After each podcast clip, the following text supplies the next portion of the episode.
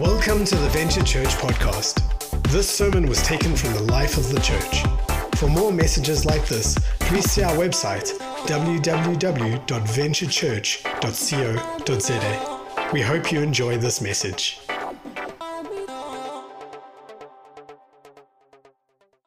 Good morning. So, uh, just so that you know, I'm still standing in faith for our baptisms that this rain is going to stop. So, yeah, join me in that prayer as you as you listen to what we're going to talk about this morning. So, I've titled my message Team Gain No Pain. So, we've often heard it said, there's no gain if you don't have pain. But let me tell you, when we're a team, there's only gain and no pain. So we are still in the book of Acts, and uh, there's no overhead today or presentation. So bring out your Bibles, open your Bible apps, whatever it is, if you want to read along. All my scriptures are from the NIV. Um, yes, I am biased, but that's my issue, not yours. Acts 20, verse 1 to 6. When the uproar had ended, Paul sent for the disciples and, after encouraging them, said goodbye and set out for Macedonia. He traveled through that area, speaking many words of encouragement to the people, and finally arrived in Greece, where he stayed three months. Because some Jews had plotted against him just as he was about to sail for Syria, he decided to go back through Macedonia. He was accompanied by Sopater, son of Pyrrhus from Berea, Aristarchus and Secundus from Thessalonica, Gaius from Derbe, Timothy also, and Tychicus and Trophimus from the province of Asia. These men went on ahead and waited for us at Troas. But we sailed from Philippi after the festival of unleavened bread, and five days later joined the others at Troas, where we stayed seven days. So, whenever I, I, read a passage, I like to know what went before the passage because what was this uproar about? And can I encourage you, don't just take snippets of scripture, but actually look at scripture holistically. So, the uproar in Acts 19, verse 26, was that Paul was accused of stating that gods made by human hands were no gods at all. We would go, obvious. But you know what? He was threatening the livelihood of, guess what? The idol makers. So if you read Isaiah, you'll see how God says you take a piece of wood and you chuck it in the fire, and then you take a piece of wood and you um, and you make an idol from the same piece of wood that you made a fire from. Yeah, let's not go there. But can you see they were threatening the livelihood of the idol makers? The people then seized Paul's traveling companions, Gaius and Aristarchus, from Mesopotamia. You'll notice there's a difference here. The, the naming pool was very small, so we think it was different chaps.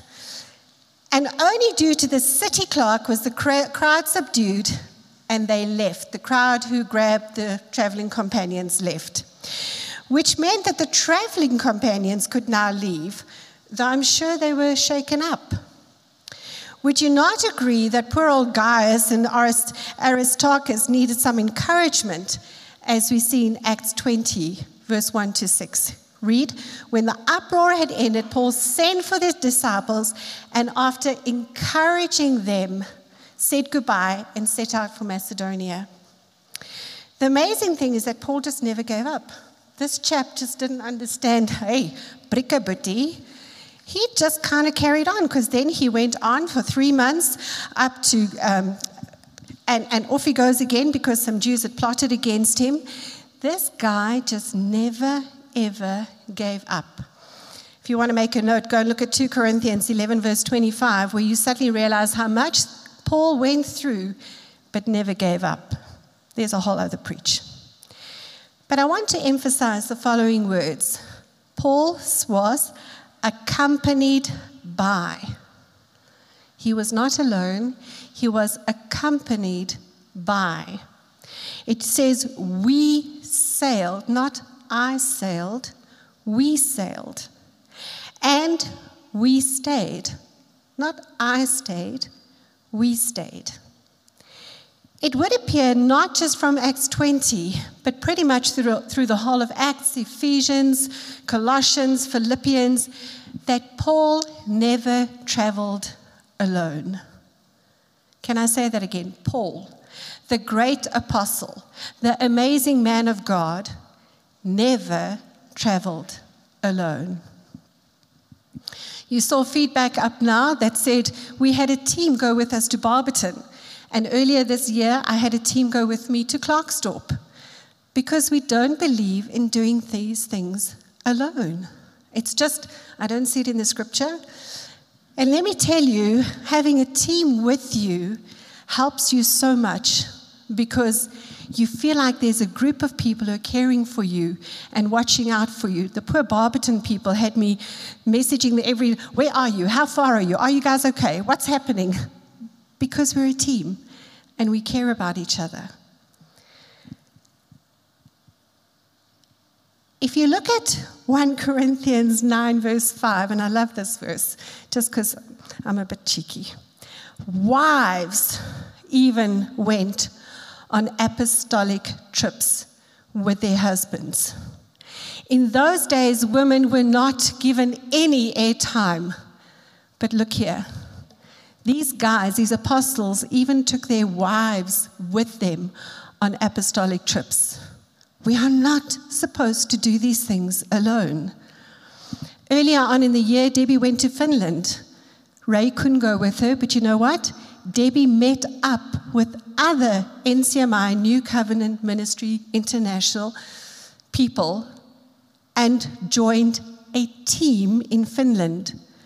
Michael went to France and then he went to Spain. He joined teams in France and he joined teams in Spain.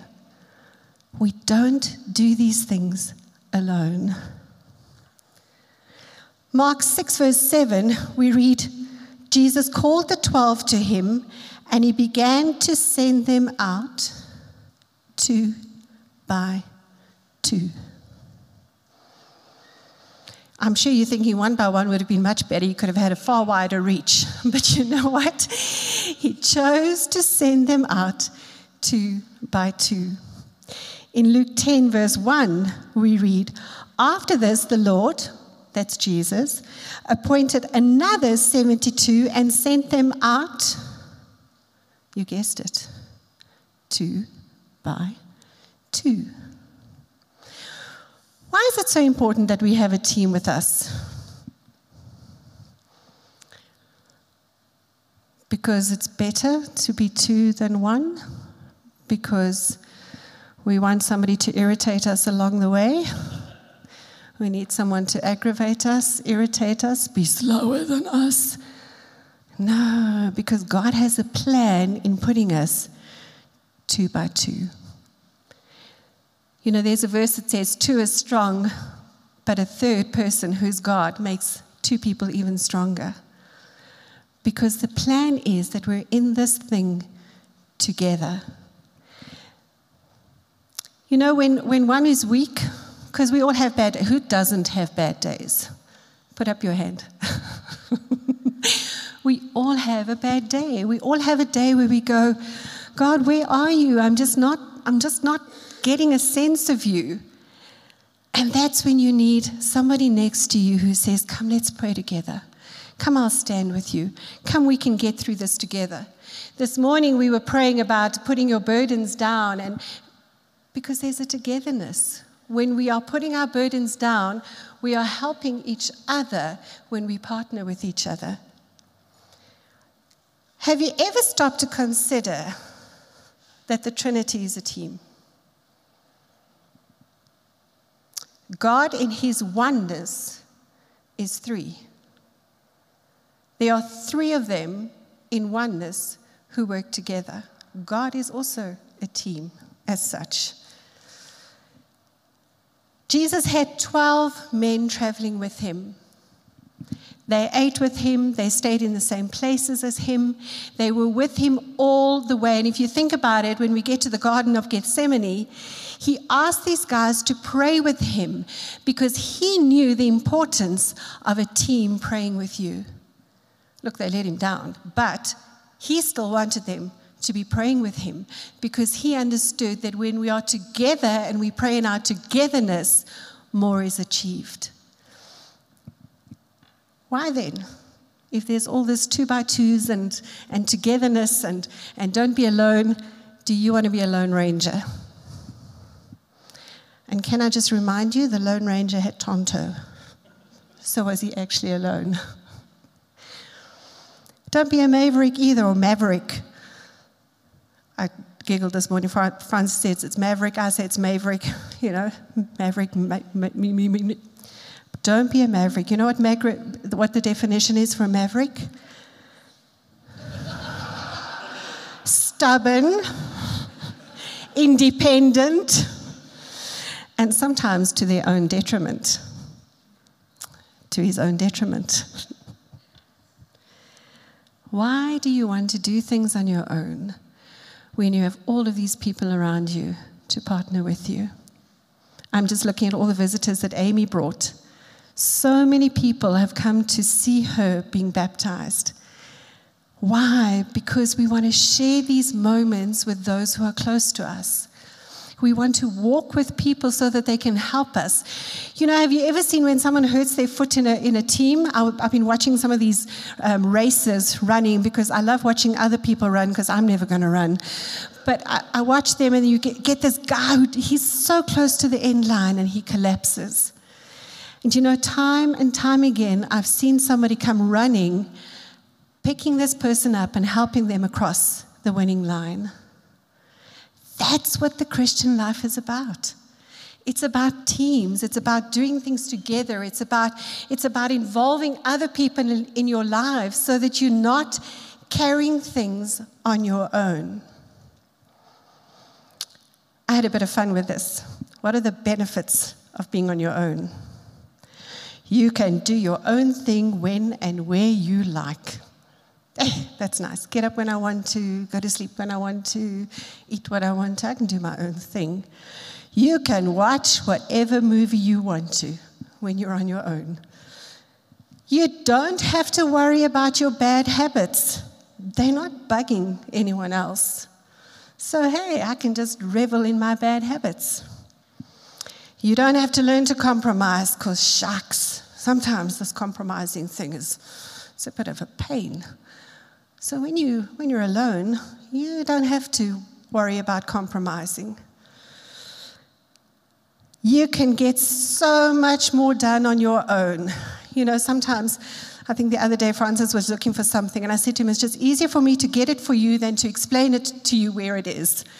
You know, so just so you can get so much more done on your own. And you can have the furniture the way you want it. Don't have to com- compromise on that.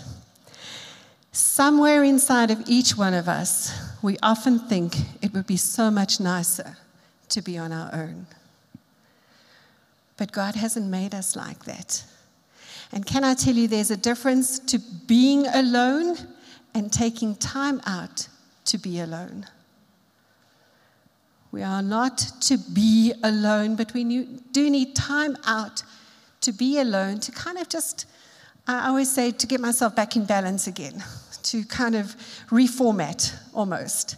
We do need that time. We need that time just to reconnect with ourselves, check our inside world, what's happening in here, and then to spend time alone with the Lord, which Jesus did often. If you look, oh, there's so many passages, I only chose one. Luke 5, verse, um, Luke 5, verse 16. He would take time out to be alone to go and spend with the Father. And that's appropriate. That's completely appropriate. But we're not meant to walk this road of the Christian life alone. And can I tell you, you need Christian friends around you. Not just friends, Christian friends.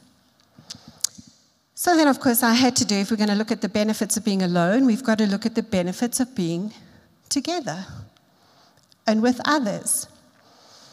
You get to enjoy the richness of different personalities, characteristics, thoughts, and ideas from those around us. You know, when I'm on my own, I can only find one solution. Well, I can find 10, but probably only one works. Solutions. But in our togetherness, we can find more solutions. We can find the appropriate solution, and we can put that into action. And the richness of different personalities. Please understand, I come from a English Afrikaans background, and I married a UK man, a product of the UK, made in the UK. Oh my word, you would think there's been no differences, but there are. But my life is richer for it, it's not less. And so that togetherness, my life is richer for knowing Yolandi, for knowing Maureen, for knowing Ray. I'm just picking on the front row here. it's richer for sharing my life with other people. You have people around you to laugh with you, cry with you, and sometimes laugh at you. Because sometimes we need somebody to give us a reminder that we're very human and we do make stupid mistakes. But you know what? Those people who laugh at you are the same ones who will pick you up when you fall. I am a master faller downer. I can trip over my own feet like you cannot believe. And I'm okay because I laugh at myself and other people laugh at me. But you know what? I've never ever stayed there. I've always had people come to help me get up. And that's what being with people who love you and care about you is all about. They help you to get up. They will laugh with you and they will cry with you. Problem solving brings more options problem solved. You know, Ray's doing a, a something for me, and, and I'm staying there and I'm trying to give him all my input because I know so much about what he does. He was so gracious, but he was looking an option here, an option there, an option there, an option there. More options. When we are together, there are more options of how to deal with this thing called life. Because this thing called life can catch you unawares with its challenges sometimes. You learn to fight the right battles for the team's sake and not for your own convenience. So important because sometimes when you are on your own, you can just fight every battle because that's what you think you need to do. But when you're in a team, the team will say, you know what, that's not a battle you need to fight. Why do you want to fight that battle? This is the battle you need to be fighting. Let's fight this one together. And that's that is so exciting when we're not doing this on our own. You learn to adjust and grow as a person. Proverbs 27, verse 17 says, As iron sharpens iron, so one person sharpens another. Have you ever seen iron sharpening iron? Have you ever seen this is yes, this is no? Have you ever seen iron sharpening iron? The sparks fly. and you know, I'm so grateful for the people in my life who correct me and who help me to see things differently and who pull me out of the doldrums when I'm in the doldrums, because that is iron sharpening iron. And I have to say, um, both Maureen and Yolandi have had to sharpen me a couple of times, and I've had to help sharpen them a couple of times. And you know what? Our relationships are also stronger for it. Iron sharpens iron, and so one person sharpens another. Have you ever seen a piece of iron trying to sharpen itself? Okay. I can see you all fast asleep. Come, wakey, wakey, wakey. You learn that the burden or load you carry is easier when it is shared with someone else. Galatians 6, verse 2 says, Carry each other's burdens, and in this way you will fulfill the law of Christ. Do you understand what this means? This means that you do not carry burdens on your own. And sometimes, in this morning in the prayer meeting, Debbie said that we need to learn to put our burdens down in front of Jesus. But you know what? Sometimes I kind of like the burden I'm carrying. And, uh, and I don't want to quite let it go yet. But if I start sharing it with other people, they can help me pray over it and to put it down and to let it go. But if you're not talking to other people and if you're not in community with other people and if you're not and if you're not sharing your life with other people, you're going to hold on to that burden until it takes you down. But when we're in community, we've got someone we can share those burdens with and we can talk to somebody about it. We don't have to do it alone. You have those around you who can encourage you, celebrate with you Folks, we don't have to celebrate on our own. Party of one. That's no fun. We can celebrate with people around us. People who can pray for you, people who can support you, people who are there for you in your darkest moments and are there for you in your best moments. Today we're having best moments with the baptisms. You want people around you to celebrate with you as well.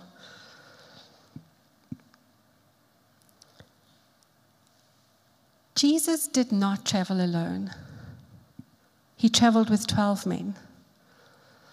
Paul did not travel alone, he had people with him all the time. And you know what?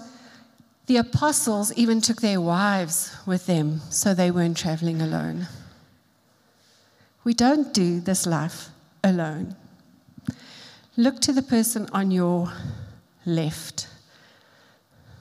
Yes and slowly say to each person, one by one, because I know you're all going, ah, oh, but we're all looking left, what are we going to say? Oh, hello, doffies. I'm your teammate. Turn around to the people behind you and say, I'm your teammate.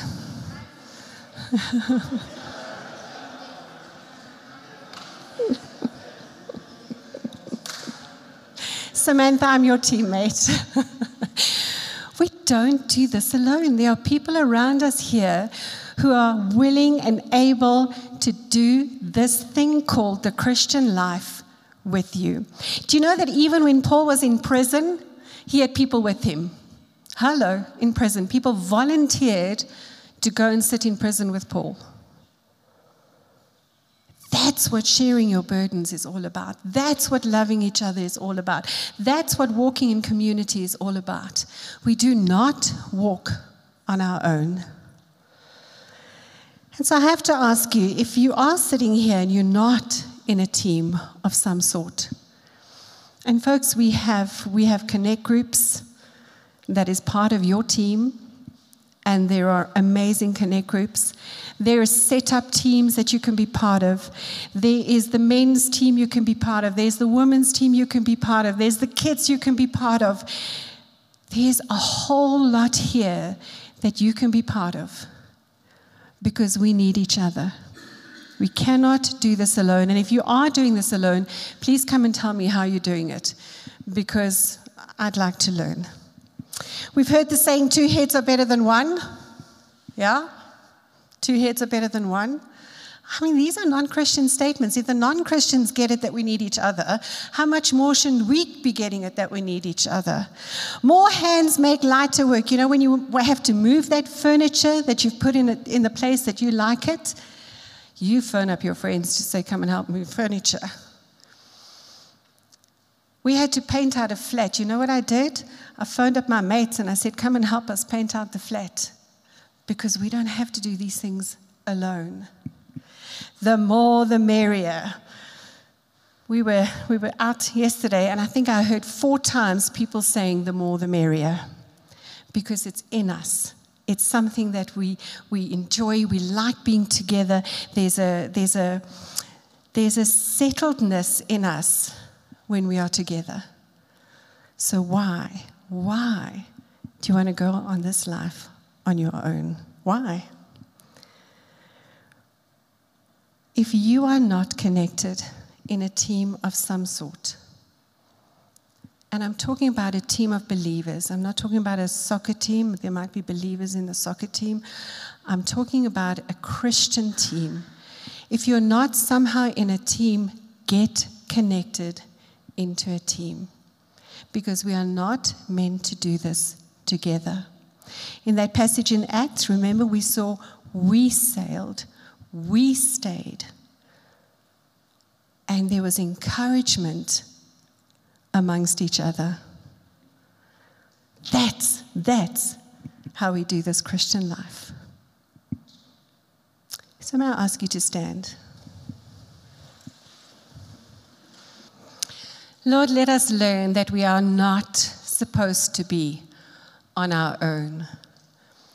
That may we, we may think it's more convenient, it's more comfortable, it's more enjoyable. You have not called us to be alone. But Father, that in our togetherness we can help each other grow to the more of you.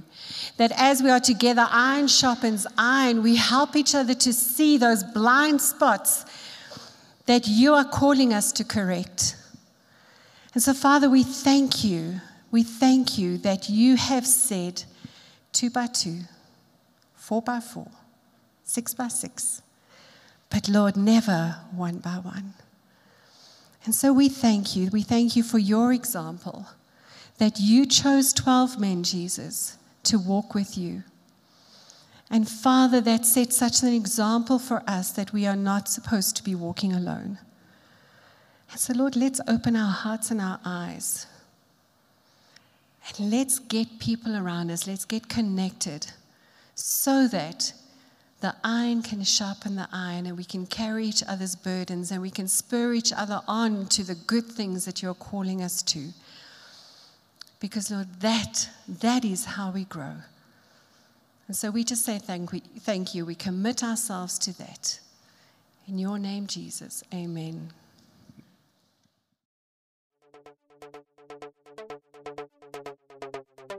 Thank you for listening to this sermon. We would love to know how this message spoke to you. Please connect with us through our website www.venturechurch.co.za or through our various social channels.